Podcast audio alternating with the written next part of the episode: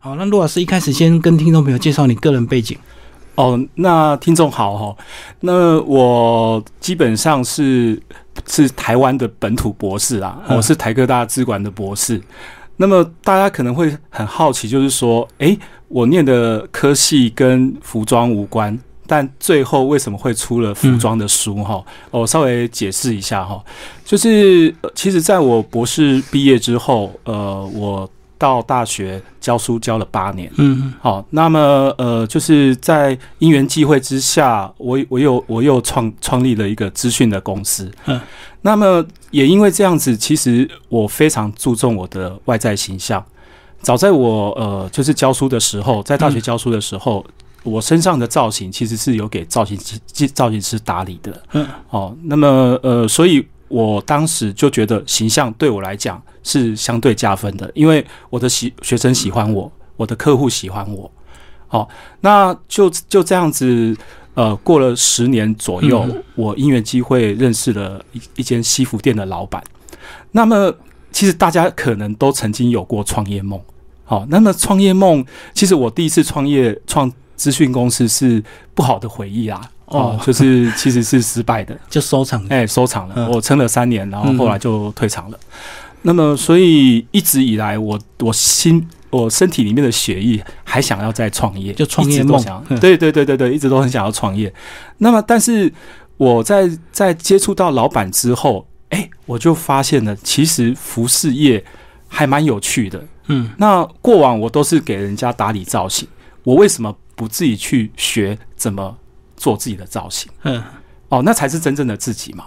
哦，所以我就毅然决然的把我呃，就是身上的积蓄哦、投资进去，开了一间哦、服饰店。嗯，那这个服饰店是在两年前开的。是好、那在这两年当中呢，呃，我从不会到会，说说实在话，呃，很多人都都说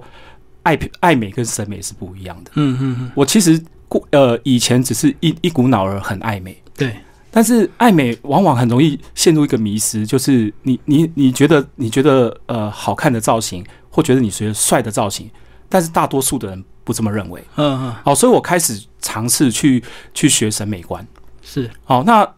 呃很多人问我一个问题啊，审美观，呃，就陆老师你的你的定义是什么？嗯好，我在这边跟听众分享六个字，好、比例、色彩跟长着。嗯啊、以往的书其实在比例跟色彩讲很多，对。但是长着却都没有。长着这两个字要跟听众朋友讲一下，他们会有是点听不清楚。哦，长着的意思哦，我举一个例子，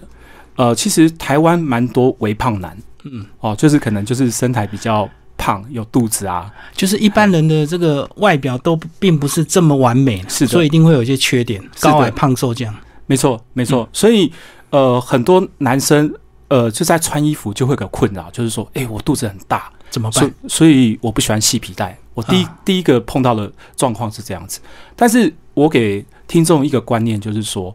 今天你如果身体的比例要好，呃，皮带很重要，嗯，因为皮带会让你的比例凸显出来。好、其实我们台湾人啊，就是呃，如果你不用皮带的话，你把衣服拉出来，你的上身跟下身的比例很容易变成五比五。哦，变上面会变长就对，哦、对因，为衣服拉拉哎的管，其实呃，最佳的比例是呃，就是上四下六嗯，是最完美的啊。当然，就我们不是 model 嘛，model 又七头身，那就没话讲。对，好，但是我们尽可能都会希望朝着四比六的比例去走，呃，去去穿搭，好，让人家觉得说，哎、你没有那么矮。好，哎、这可样子是关于这一点，这个肚子大的话，像我个人肚子比较大，可是我也是习惯用衣服来盖啊，就是不要系皮带，然后把衣服拉宽之后，感觉肚子就被盖起来。哎、怎么反而变成要系皮带？所以其实长着还包括呃，我们用色彩学来长嗯，哦，比如说我们提到胖的人尽量不要穿穿浅色，哦，好，尽量用深色。其实如果呃，就是我最后说服我的顾客啊、尤其是微胖男、细皮带，最后的方式都是用深色的衬衫，嗯，让他觉得诶比较显瘦。那这个时候皮带系上去的时候，就觉得诶我的肚子好哦像没那么大。嗯嗯，好，那甚至这是第一种方式，用深色的衬衫去遮。然后第二个是呃，其实呃，如果男生有去穿过西装的话，你会发现其实西装，呃，我们所谓的正装是有三样东西，是外套、马甲跟西装裤。所以就是说，如果真的你真的觉得自己的肚子还是太大的话，我会很建议男生可以搭配马甲去遮。其实哦，马甲就有点像是女生的束缚啦。就说一下就说。哎、对对对，对对对，所以其实你的肚子就会用这样的方式去被遮住。嗯，好，所以其实我会建议比较身材比较微胖的男生啊，穿西装的时候，建议你可以搭配马甲去去去穿这样子。可是关于这个男人的造型啊，这个我们是不是有一些刻板的印象，就是觉得那都是有钱人他才能够做造型？那或者是有些衣服，比如说是阿玛尼，他这个西装很有名，所以他穿起来就好看。那如果便宜的西装穿起来就难看，所以跟财富有没有一定的关系啊？哦，其实呃，我我从我借由这个问题跟大呃跟听众分享哦，其实西装总共有四样东西要考虑。好、嗯第一个是颜色，第二个是版型，第三个是款式，最后一个是面料。其实呃，刚刚主持人的问题是说，诶，大牌子的西装无可厚非啦，它的面料一定是最好。对，好，因为面料影响价格嘛，一分钱一分货，这个、嗯嗯这这东东西是可以理解的。但是，呃，我个人认为，就是说，面料并不是影响你穿西装好看与否的关键。哦，面料只会让呃，只是因为很多很多客人在买西装的时候，他可能会会有点搞错方向，他是要嗯穿舒服的。好，但是实际上西装西装如果要穿好看，是要合身。对，好，哦所以有时候面料好跟合身是不能画上等号的。嗯嗯，好，那所以就是说我我这边我的观点是这样子哦，就是我认为呃，就是穿西装，过往大家的确会认为是有钱人才有办法穿得起是，啊，嗯对对对对，但是我们现在呃，像像好比我我自己来讲，我自己店里面推的是平价西装，嗯，一套是两千块啊，很多客人就听到说，诶两千块，那面料一定很差，哦，两间他反而还觉得太便宜，所以对，太便宜，就是就是消费者的很奇怪，就是说，呃，他他过往他觉得西装太贵，嗯，那他不舍得买，对嗯就变成用租的。那现在西装变便宜的时候，他又觉得说，哎、无法无法无法接受。好、那当然就是说我我个人认为啦，哦，就是说便宜的西装虽然说它面料相对比较差一点，嗯但是它可以用它的版型，哦，跟款式去嗯提升它整体的 CP 值。嗯，其实呃，很多时候你西装穿出去，也许平价西装给给予人人的评价会比贵的西装来得好。对，所以我就我的观点，呃，我会希望说大家能够呃，就是也考虑平价西装的点在于说，只要你穿西装穿出去好看，被人家赞美，你就会得到自信心。嗯好、所以即便你你没有那么多的预算，你还是可以透过这样的方式去找到适合你的西装。不过讲到西装这个，像你的这个有有有些是这个直接定做嘛，这个量身定做，那有一些是买现成再改嘛，是所以在你书中也有讲到这个对全修跟半修的一个是差别。是所以一般你怎么建议？是不是一定要定去定做一个属于你自己身材的西装才会合身啊？其实呃，西装哈、哦，比起休闲服呃的限制是它的弹性。嗯即便最近西装已经开始呃推出一些弹性面料的材质，但是它它的弹性绝对没有办法像运动服那来的那么好。嗯所以今天假假使你是呃采用全定制的话，你可能会面临一个问题，你的身材保持要非常的好。嗯，好、那其实大家也知道，就是说，呃，有些时候你可能会因为啊、呃就是失恋啊，或因为呃，就是一些不好的事情发生，对导致你就是就是就是睡不好、吃不好，那你身身材就会会变瘦，走样会走样，哎又或者是你你 变胖你对，就是吃大太吃多大了，对，对喝对，对，所以全禁制的困扰就在于说它的弹性相对相对较少，而且费用比较高。对啊对啊，那站在我的立场，我并不建议啊、就是消费者去走全定制，嗯。因为我听到都是比较比较负面的的的讯息啊。哦，比如说因为它太合身了，太合身所了，以哎只要你身材一变化，你就觉得白花这笔钱。就会让人家联想到不实穿。对，呃，其实其实我觉得很多人在买买衣服，尤其是买贵的衣服，它最后最后决定的关键就在于说实穿度。嗯，好，那所以我，我可以，我我可以提出一个观点，其实全定制相对比较不实穿啦。我听到的几乎都是穿个位数，嗯就他定做完那一套，就是没有穿几次。那所以，呃，我会我会建议呃消费者是选择第二种，嗯哦，就是半定制。哦，那其实我们就是呃先先先喜找到你喜欢的款式，然后再挑接近的尺码，最后去去做修身，这样子反而比较理想，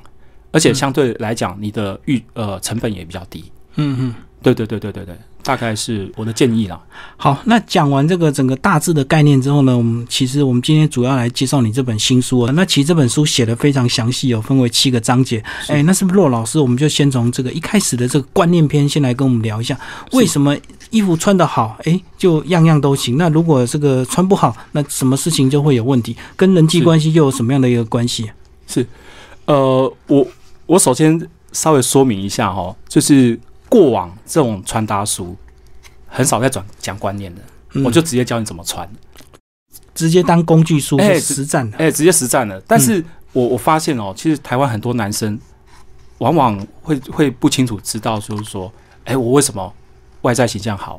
啊，然后就就会比别人容易成功。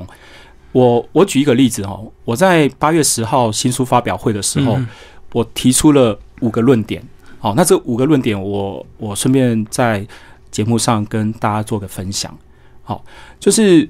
呃，我提出的这十个字基本上就是观念。第一个是爱美跟审美，嗯，好，爱美跟审美就是如同我刚刚一开始说的，如果呃你你是停留在爱美阶段，而没有去学审美的话，很抱歉，你的审美观永远不会去做提升。对，然后这是第一个哦，然后第二个是第二个是呃自卑跟自信。其实很多男生啊，哦，就是会自卑，是因为他觉得他是美的绝缘体。嗯哦，就是他觉得呃，我再怎么努力，我基本上都不可能变美或变帅。哦，因为我们会觉得这个长相是先天的，对那有些人先天资质好啊，那他怎么穿都好看；那有些人后天差，他怎么穿都难看。没错，然后所以就就会有一个论点，论点就是说，诶、就是就是爱美其实是呃帅哥的一个专利对，哦，就是刚刚主持人提到，诶、我我有些人就觉得啊、我先天就就感觉好像就是条件没有比别人好啊，哦，但是我我在这边跟大家分享几个案例哦，我其实哈、哦，我店里面的顾客有很很多都是都是那种类类似高富帅。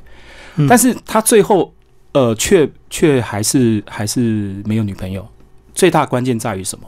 在于说他觉得自己的条件好，好就有点像龟兔赛跑的观念嘛。嗯他条件好，他觉得他可以，他可以呃不不修边幅，他他就做他自己。嗯嗯哦，那他他的穿搭他就很随便穿，很随心所欲啊。但是我我有看过另外一类的顾客是，哎、他自觉自己没有那么帅，嗯，好、所以他在他在穿搭穿搭上，他非常的讲究，很用心就对，嗯很用心在打扮自己。好、所以他他给女生整体的第一印象分数是远超过于长得帅的男生。嗯，所以其实这已经推翻一个观念，就是说，哎、就是穿那个呃型男是帅哥的专利这件事情。嗯好，然后我我其实，在演讲的当下，我有送大家一句话，就是说，你不奔跑，没人等你。嗯这句话的含义很深，在于说什么？男生只要有执行力，去愿意改变自己的外在形象，你会获得更多的幸运，会比别人容易成功。所以这是第二第二阶段，就是自卑跟自信的差别。哦，当你有型啊变帅的时候，你会发现一件事情，就是说啊、你会得到大家关注，大家也会更愿意给你机会这样子。好，第三阶段是呃友情跟爱情。嗯，好，其实呃男生改变外在形象最大的收获就就是呃你可能会会是爱情的得利者。嗯，哦，因为我我看看过太多的案例是说男生啊，就是往往都非常重视他的内在，外在不修边幅。嗯，导致女生根本看到他的外在形象就不想要认识他，哦，他就丧失这个机会。没有机会认识下一步就，哎、是对对对对看到对，外表就不想认识。嘿嘿嘿，所以，所以我我有时候听到有些男生会讲说，啊，你们注重外外在形象太太肤浅了，可是他却往往忽略一件事情：如果你让女生有不好的第一印象，很抱歉，她想要认识你的内在的机会都没有。嗯，哦，所以很多男生他之所以呃到目前还是还是还是单身，就是就是因为这样子，哦，他没有搞清楚啊、呃这件事情。那么这又延伸出一个话题，就是说，呃，男生会问一件事情啊，哎、陆老师，我你觉得我应该先重视外在还是先重视内在？哦，哦，这个问题很多男生很喜欢问。哦，那我的答案一律都是先重视外在。哦，原因很简单，你改变外在会花你多少时间？很并不快会就对了。对嗯对对对对。但是，呃，我这句话都会留一个伏笔，就是说，但长远来看，当你外在提升了，麻烦你还是要去累积你的内涵，嗯嗯，因为确实，如果你今天外在形象给人好的印象，它只是一时的。哦，当女生哦开始觉得你这个人呃外在形象不错，想要更进一步了解你的时候，但是她发现，哎，你这个人没什么内涵。嗯嗯，所以很抱歉，你还是丧失机会，你还是停留在暧昧阶段啊，对，就是你还是停留在友情嘛。其实友情跟爱情只差一个字，你是女生的男的朋友还是男朋友，嗯嗯差一个字却差很多嘛。对，嘿，你要怎么去做跨越？好，那我相信呐、就是说今天男生要抱得美美人归，你你要内外兼修啦。好、所以就是先用外表把他吸引过来，但是是他要真心的这个爱上你，或者是真心踏地的这个跟你在一起，还是要靠内在去呃维持两个人的关系。没错没错。然后嗯最后一个阶段是输家跟赢家。对，其实我我在演讲的时候，我讲了一句很经典的话，就是我认识十个人，对，有哦十一个男生，有十一个爱面子，包括我在内。嗯，也就是说，其实男生非常非常在乎输赢，不喜欢输的感觉啊。对，但是，呃，现在重点来了，今天假设你给予人家不好的第一印象，嗯嗯，你其实就是未战未战先输一半了。对，对，其实这这就是观念嘛。哦，就是说你今天假设是要赢在起跑点，哦，在别人还没跟你接触之前，透过眼睛看到你的这个画面，就给予你不错的分数跟评价，基本上你已经赢一半了。嗯，对对对，所以我我想要传递给大家的观念就是这个形象创造机会。好，那其实这本书呢很特别，也很难得哦。这个讲到这个下一章剧团，连理论篇都讲出来了。 是的，是的然后还有所谓的这个呃身心灵的这个金字塔，哎老师为什么会研究到这么透彻，而不是只有教你怎么穿、怎么配色这样子？哦，其其实哈、我我觉得很多男生，尤其是比较高知识分子，他们很喜欢是任务导向的嗯，教学。哦，什么叫任务导向？就是说他是按部就班，然后他可以依照呃这些步骤的累积而达成这个目，达成最终的目的。嗯最终目的就是他他要变型男嘛。对，好、他们比较不喜欢跳钥匙或者是啊、就是没有方法的的的教学。哦，所以其实呃，也因为就大大部分的顾客给我给予我这个观念，诶，我就去思考一件事情，诶，其实我一路念管理学学士啊、硕士到博士，嗯嗯，我学了非常多的理论基础。对，我究竟有没有办法把我过往所学的一些 model 套用在服饰业上面？嗯嗯，好，，所以我第一个就就想到了身心灵金字塔。嗯，哎、其实穿搭是有身心灵金字塔的、哦。好，我大概跟跟各位听众做一个分享哦。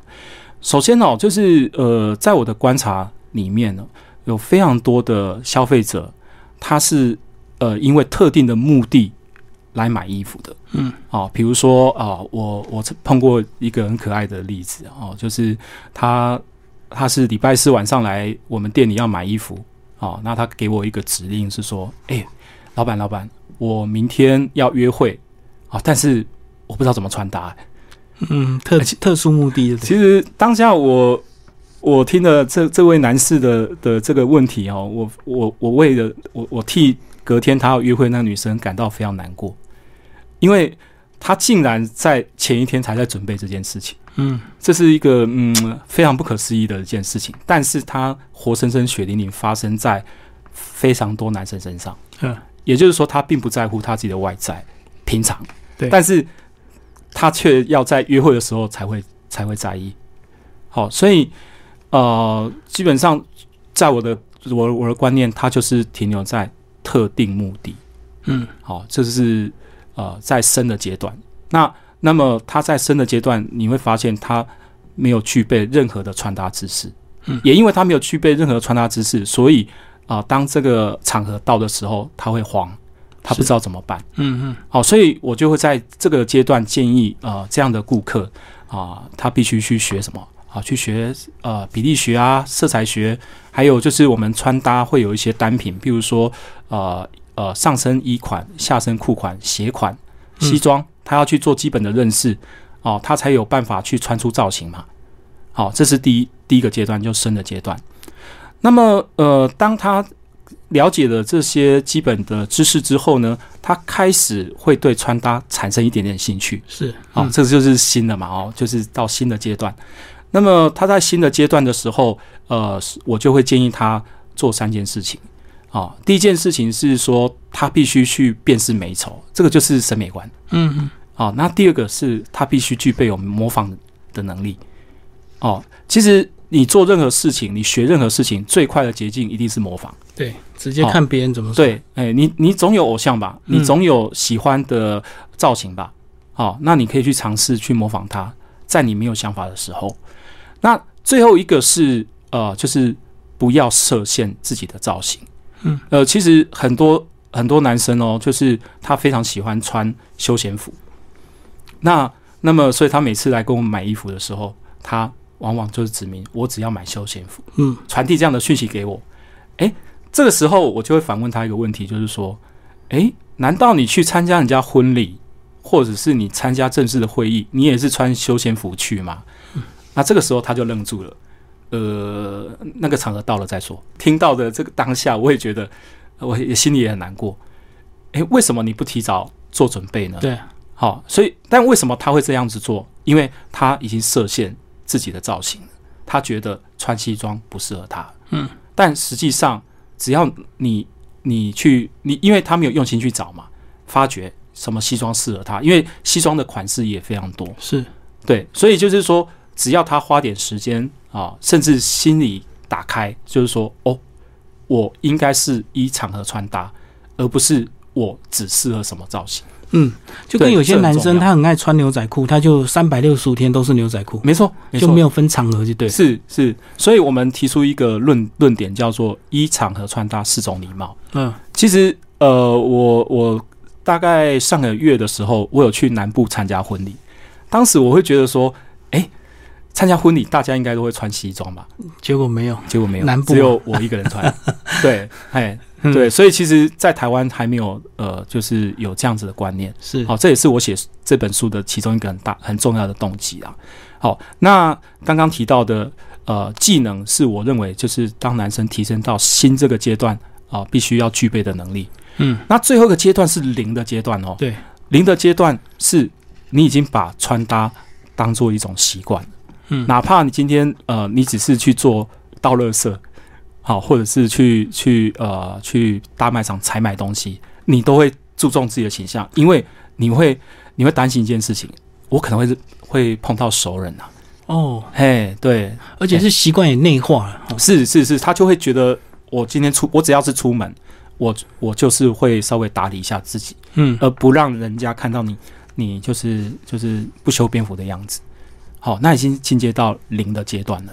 好，那我我其实有蛮多顾客已经被我影响到啊、呃在零的阶段，这是我我觉得最欣慰的一件事情。就三个层次，从表面一直进入到内在，就对了，是，没嗯错，没错而。且当你内化之后，其实有时候你人家不会要求你，你也会自然去分辨这个场合，自自己知道该穿着，甚至连季节你都要考量，对不对？没错，这就这就是我书里面提到的型男态度。嗯基本上，呃，做任何事情态度很重要，但是这个态度最最嗯好是呃你自自己去养成的，而不是别人别、人要求你的。对，嘿，这个是这个是我觉得呃身心灵金字塔最棒的地方。嗯，那其实这本书特别就是也大量利用这个图示啊，这个图示那个来说明，让大家更清楚，而不是只有纯文字这样。没错，然后这个也讲到型男穿搭 PDCA 计划执行察觉以及最后要改善。没错没错哦跟我，们讲这个计划吧，很有意思，很像这个学资讯的人所做的一没些。错没错。嗯，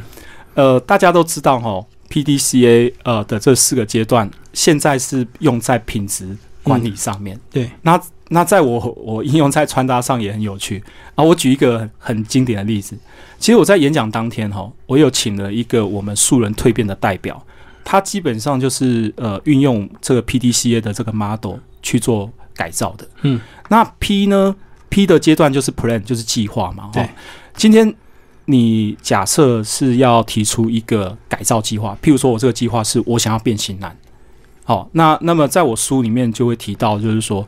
呃，你在计划阶段必须提提列啊、三个重点。嗯，好、这三个重点为什么要提列出来？因为它会支撑你自己去执行这个计划、这个任务。嗯，好、譬如说，呃，以我以我那个顾客，他提列的这三个重点是说，啊，第一个是为了健康，嗯，大家都知道，比较比较胖的男生哈、他其实呃健康都不是太好了。对，会有一些心血管的问题。嘿，对对对对对对，好、所以其实呃，那那大家也知道，你今天要下定决心减肥，甚至让自己变帅，那个决心是要下很大的，嗯不然就很容易就放弃了嘛。哦，所以他第一个是决呃，第一个目的是为了健康，对，第二个目的是为了人际关系。嗯，好，那人际关系，因为呃，我不知道大家有没有听过一句话，就是我们常常听到“胖子没有人权”，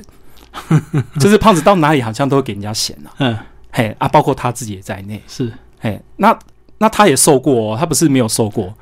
嘿，但是后来因为失恋的关系，又胖又胖到九十三公斤。暴饮暴食就对。对对对对对对对对对。哦嗯然后第三个目的当然是想要追女朋友啊。嗯嗯其实很多男生呃想要有型，基本上就是希望能够吸引到异性。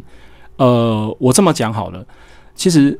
呃我在明年会推出第二本书，叫做《恋爱达人》。嗯嗯，那里面就会有讲到，就是男追女跟女追男。哦，男追女的最好方式是用吸引的。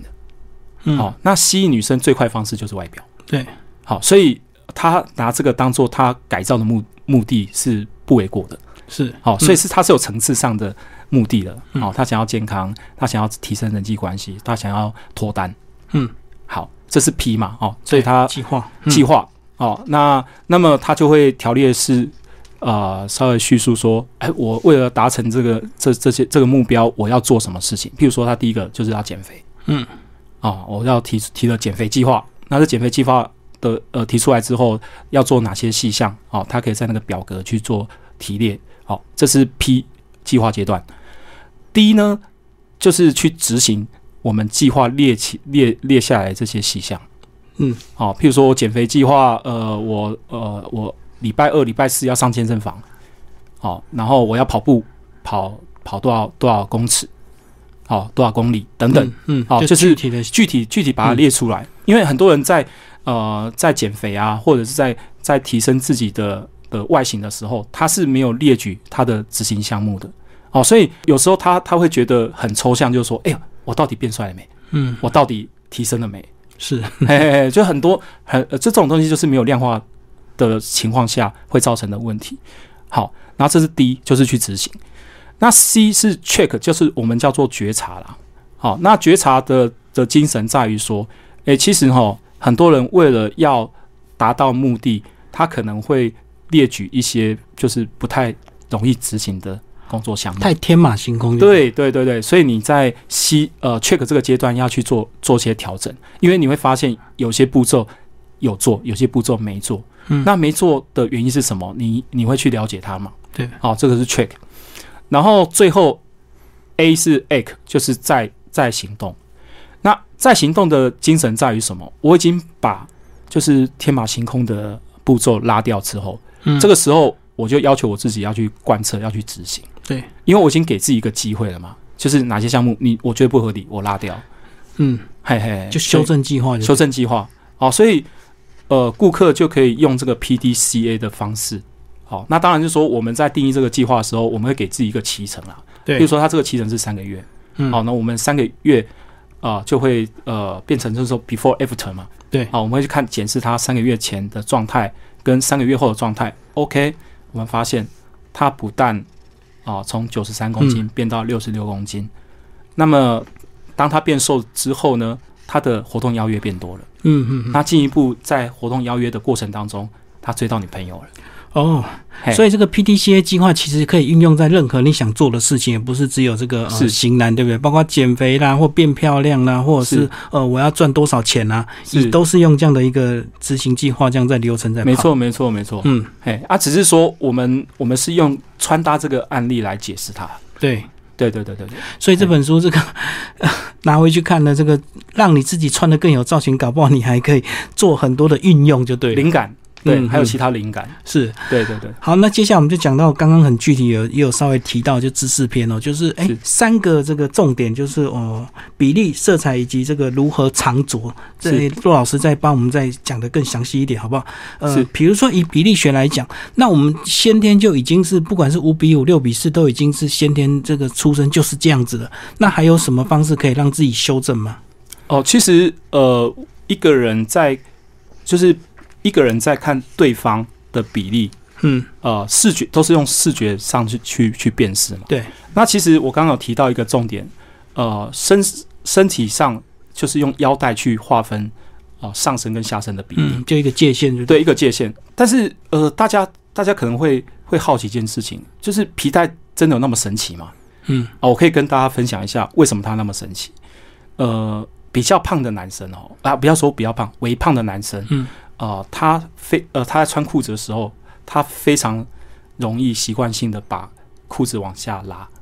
对，它系在肚子上不舒服，哎，，对他或者，是它自然就会滑下去。对对对对对，然后自然而然他就会觉得说，那个是他最理最理想的穿裤子的位置，就刚好在肚子下面系对起来。嗯，嘿嘿嘿，所以所以有有些男生就是会发现，就是说，哎、我系完皮带反而让我 让我的比例变变难看了，那为什么要系？嗯好、那那那么，我觉得这个观念也许是可以用在穿牛仔裤身上，但是你用在穿西装身上是绝对不合理的。为什么？因为穿西装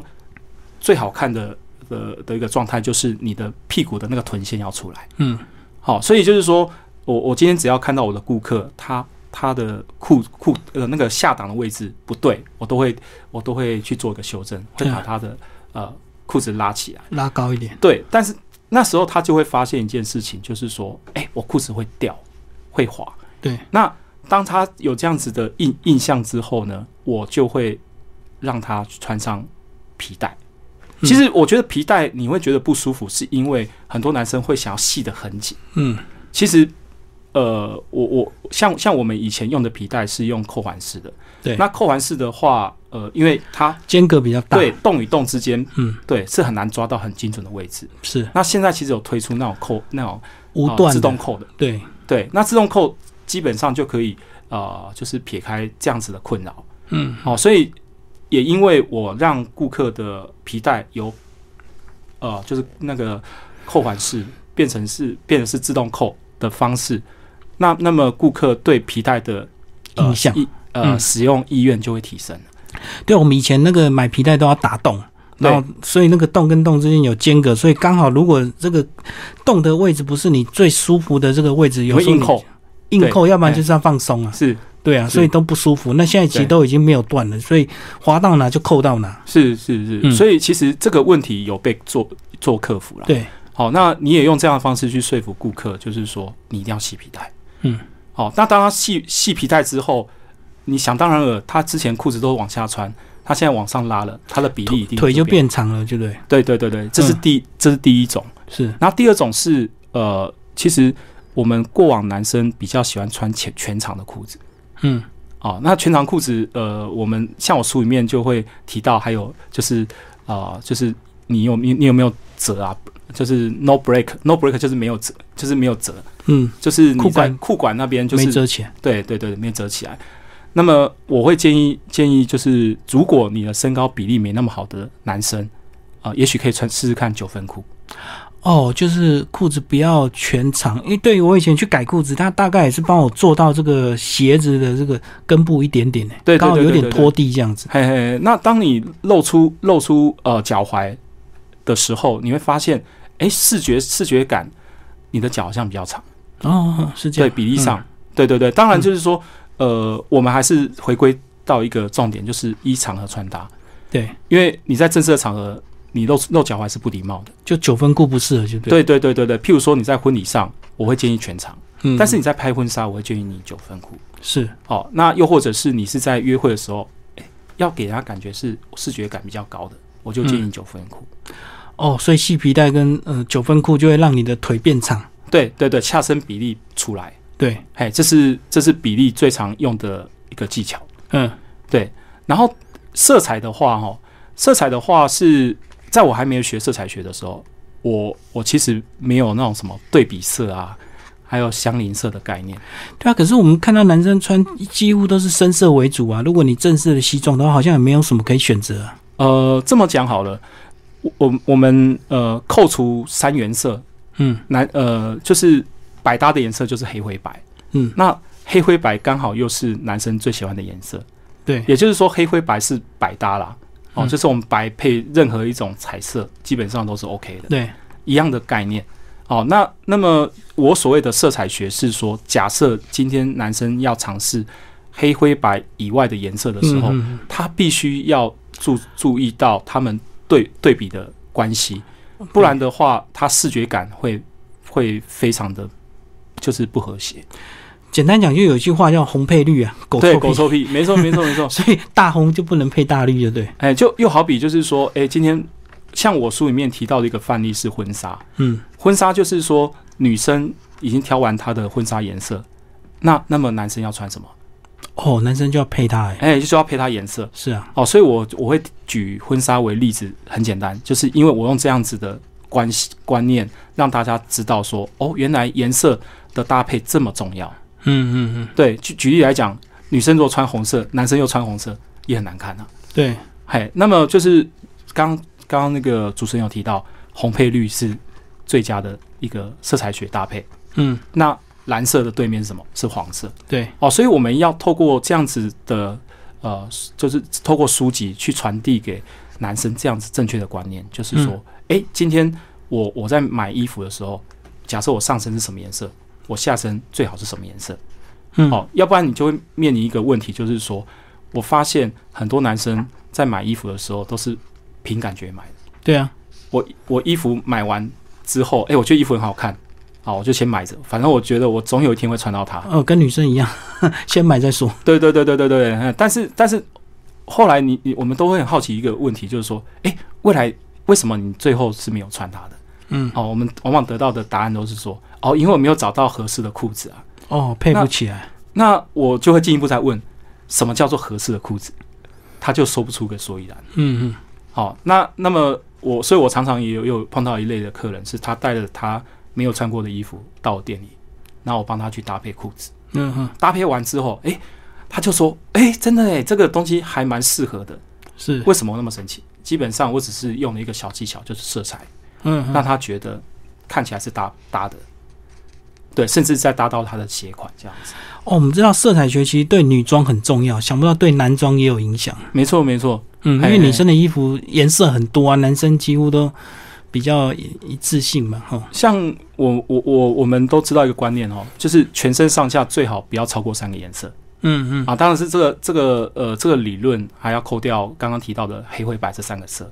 哦，我我我所谓的三个色是彩色。对，好、那么所以就是说，原本在在色彩的搭配上就已经有有一个限制在，你不能超过三个颜色。嗯但是很多男生因为用错颜色，他必须要用其他颜色去合理化他整体的造型，嗯所以他才会用到那么多颜色去对，哦，但是他如果已经很清楚知道说，我选定了我第一个选定了蓝色，我接下来颜色就是黄，哦，嗯就是它对面的颜色，这样子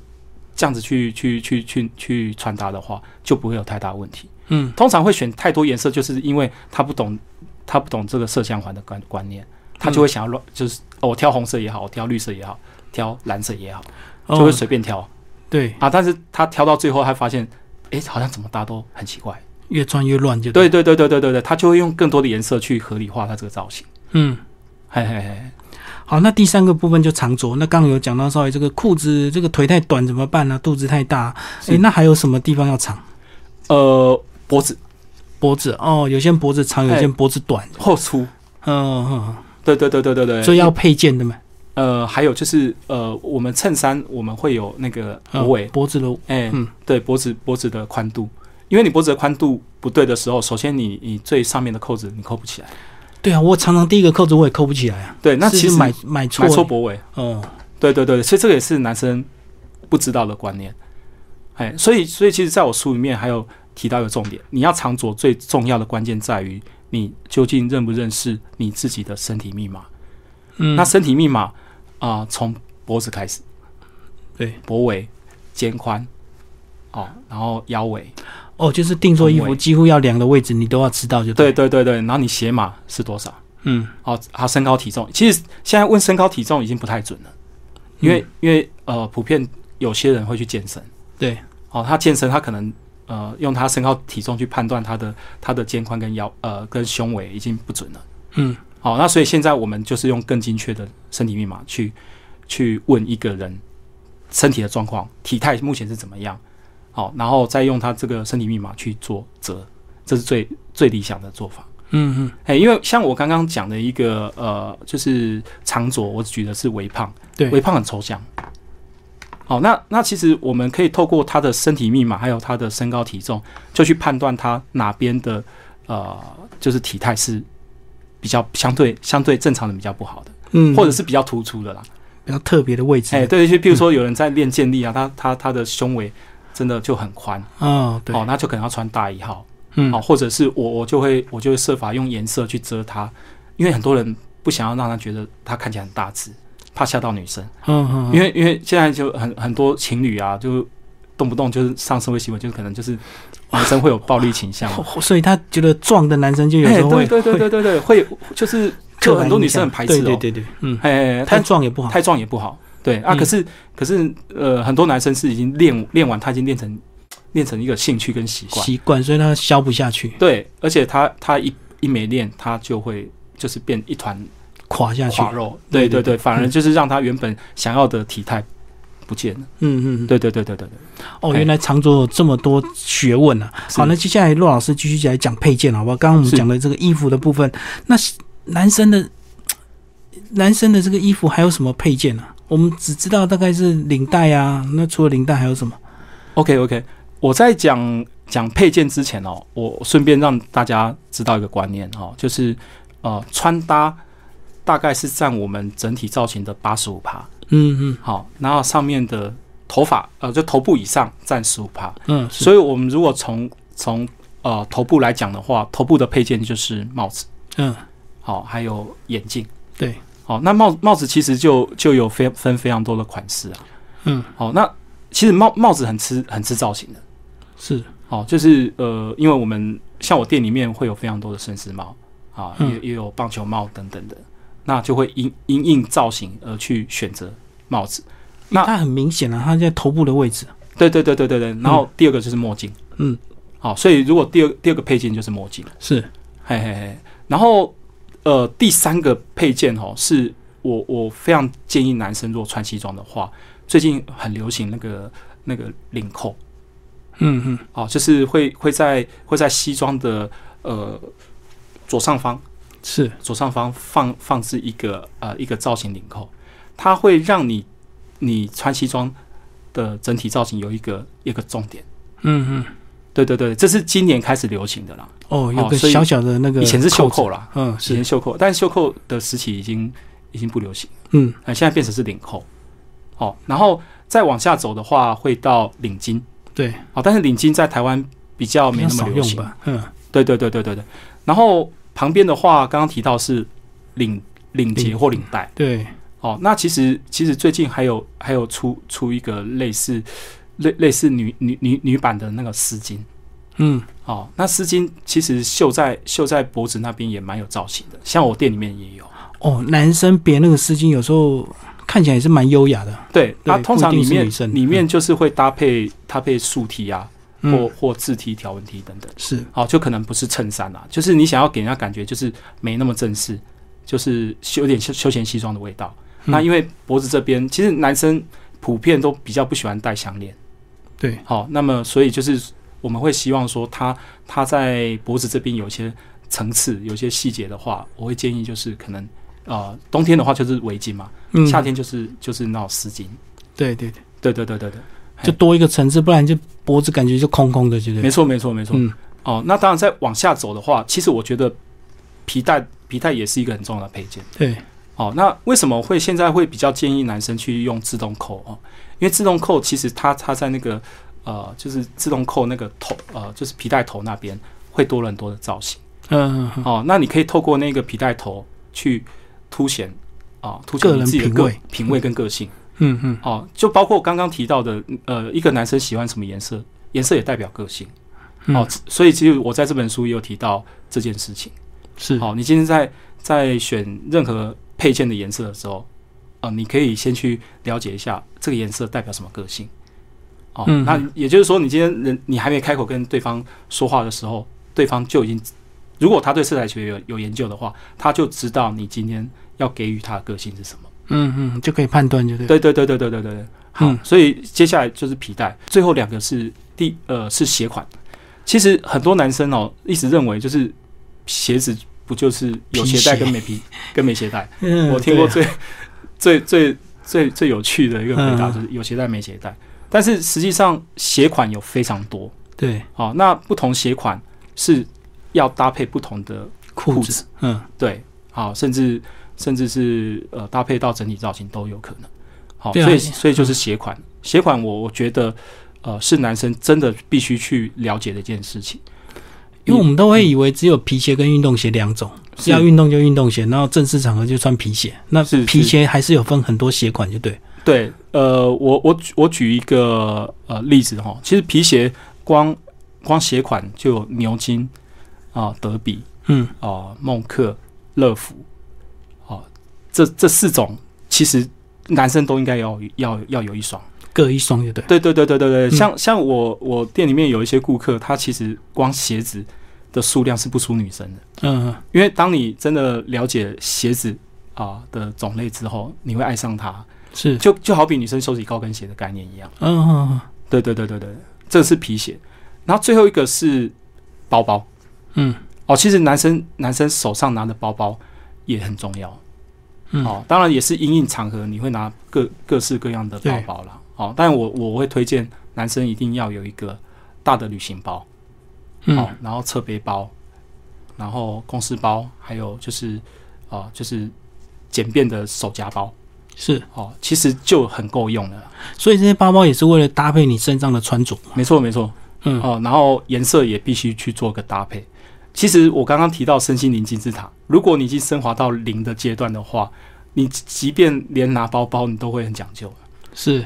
嗯对对，对对对，但是有一个缺点啊，有一个缺点就是说，可能你会忘东忘西啊，因为你今天包包放呃东西放在某一个包包，忘了拿出来。对，因为你不会每天回家都把包东包包的东西全部清出来，对对，那对明天对你拿另外一个包没包，错， 东西就会漏掉，对不对？所以才还是要养成习。这可是这个这个也是有办法克服的。如果你今天有养成一个良好的习惯，我今天钥匙回到家，我就是固定放在哪边，对其实可以克服这个问题啊。重要的东西还是会先拿出来，就不对，会对有这，个对对东西在包包里那种窘境。没错嗯没错，好，最后陆老师跟我们讲一下，这个听众朋友如果呃有机会拿拿到你这本书来读，如果有呃相关的问题，要怎么跟你互动？是透过粉妆，还是到直接到店里去找你？哦，其实有有两个方式啊。嗯我们现在有呃有建立一个南行就行的一个粉专粉丝团，嗯，对，那上面其实还蛮火跃的，蛮多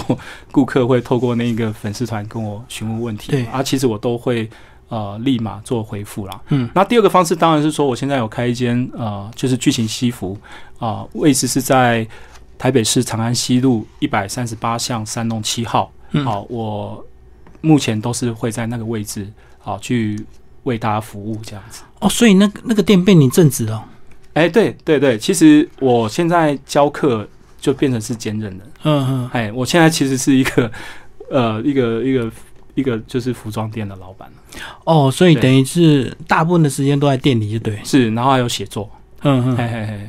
其实其实我我刚刚提到这本书只是我的前传，是，哦，前传就是教人家外在，对，我第二本书是教人家内在，嗯哦，就是希希望就是能够让男生真的真正做到内外兼备这样。嗯，陆老师分享一下你这本书的这个设计啊，非常特别，跟我们讲一下你这个这么用心的设计好不好？这个全黑还烫金边，然后全彩，然后呃每个页呢都滚金边，来给我们看一下，来跟我们介绍一下为什么这么讲究设计这本哦，其实呃，我我不知我不知道大家有没有看过《哈利波特》精装版。嗯，其实我的构想来源是来自于《哈利所波以特它》，金刚版也是金边啊。也是呃，金边是金边是我们跟跟那个印刷印刷店老板嗯，聊天之后，他说，因为因为他他发现我的封面已经设计的这么有质感了，对，那金边这一个这个技法呢是。是最近刚新推出来的，嗯，他就问我说：“你要不要尝试看看？”嗯嗯对，那我才把它加上去的。那其实我这本书看起来那么有质感，还有一个很关键的要素是，呃，大家有听过成果设计吧？嗯有有啊，好，那我们这本书基本上是跟成果设计合呃作之前的设计师合作的，哦，就是前啦，对前设计师这样子。嗯好，那那因为因缘际会认识了这位设计师之后呢，那我我其实很单纯的只是把我希望我这本书的色调告诉他。嗯好，那我也也传递了我很想要做有质感，所以其实当他设计出来的时候，我非常的惊艳的。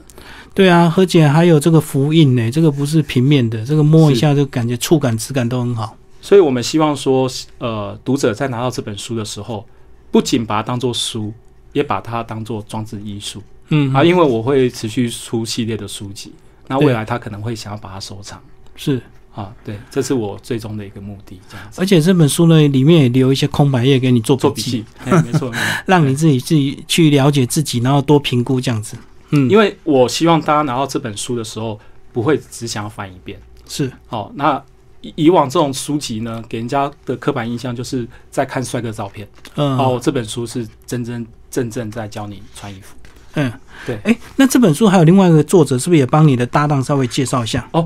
呃，另外作者是我博士班的同学，嘿嘿，哦，那他其实他大我一轮，对，哦，他大十二岁，哎大大十二岁，嗯他从小就是学霸啦，嗯哎嗯，啊，因为我我其实是念书比较坎坷啊，那我看到学霸都是非常崇拜，但是学霸往往都会有一个缺点，就是比较不修边幅。哦，因为他满脑子都是对，知识，是 是，所以其实，在他的推荐序里面，他就有提到一个重点，就是说年过半百还不懂穿搭嗯嗯啊。其实这句话含义很深，就是说他在我我心心目中的印象就是一个很成功的人士，对，但是我觉得他穿搭还好，嗯，或者是让我没有记忆点。是我我我往往记住他的只是他的成就，哦而不是只记住他的外形。就记住他成绩 就对，很对会对念对书对这样对子而对已。哎，嗯，所以我在邀他写这本书的时候，呃，其实他一开始就会觉得说，呃，友情这件事情跟我应该是绝缘体吧，就是我刚刚提到的，哎，自卑的那种概念，嗯嗯就是觉得美跟我无关。嗯但是当他呃，我第二次打电话给他的时候，他开始动摇了，他觉得，哎，确实，我觉得美这种东西是可以培养的，嗯，对，尤其审美观。嗯是有技巧的，哎、是有技巧的。嗯而且当我哎、也变成一个美的事物的时候，我可以创造出更多的机会。那事实证明，他现在生生意更成功了。哦，人缘更好，对不对对？对对对，等于对内外兼修，以前只有内在。是那那么呃，就是我我我每次看到他都叫他师傅啦，嗯，嗯因为他毕竟大我一轮嘛，哦，所以他的文笔也比我好。是，所以是这本书其实呃有在经由他的润饰，嗯嗯让这整本书读起来流畅度更好。嗯，对，对好，今天非常谢谢我们这本书的作者洛斯安老师哦，为大家介绍《难行就行》。那听众朋友如果有兴趣，也可以透过他的粉砖跟他互动。好，谢谢洛老师。好，谢谢主持人。